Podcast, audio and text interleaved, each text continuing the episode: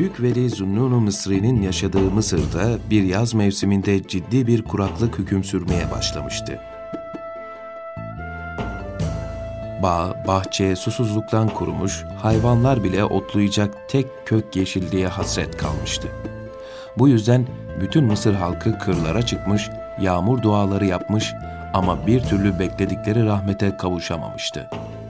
Bir gün Zünnûn'a gelen biri bir ricada bulundu. Efendim, günlerdir çıktığımız yağmur duamız kabul olmadı. Bir türlü rahmete kavuşamadık. Söylendiğine göre içimizde bir günahkar varmış. Onun yüzünden yağmur duamız kabul olmuyormuş. Siz keşfedebilirsiniz bu adamı.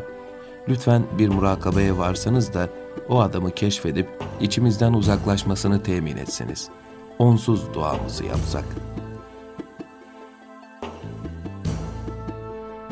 Zünnûn bunu gönülden kabul eder. Fakat o günden sonra da Büyük Veli'yi kimse Mısır'da göremez. Aradan aylar geçer, kuraklık biter, yağmurlar bereketli damlalarıyla Nil sahrasını sular, sıkıntı sona erer. İşte bundan sonra Büyük Veli Mısır'da peyda olur. Onu görenler kendisine hasretle sarılır, merakla sorarlar. Efendi Hazretleri nerelerdeydiniz? Sizi merak ettik doğrusu. Zünnûn halisane cevap verir. Birazcık Mısır'dan uzaklaşmak ihtiyacı duydum da. Neden derler? Çünkü der, günahkar bir adam yüzünden yağmur duanız kabul olmuyordu.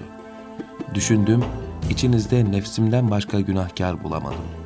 Çıkayım da dualarının kabulüne bari mani olmayayım dedim. Nitekim ben ayrıldıktan kısa bir müddet sonra duanız kabul olmuş olacak ki yağmur yağdı, kıtlık sona erdi. Ben de geldim. Hayranları bu sözleri tevbe istiğfarla karşılasalar da Zünnûn gerçekten de kendini herkesten fazla günahkar bilir. Öyle bilmeye devam eder.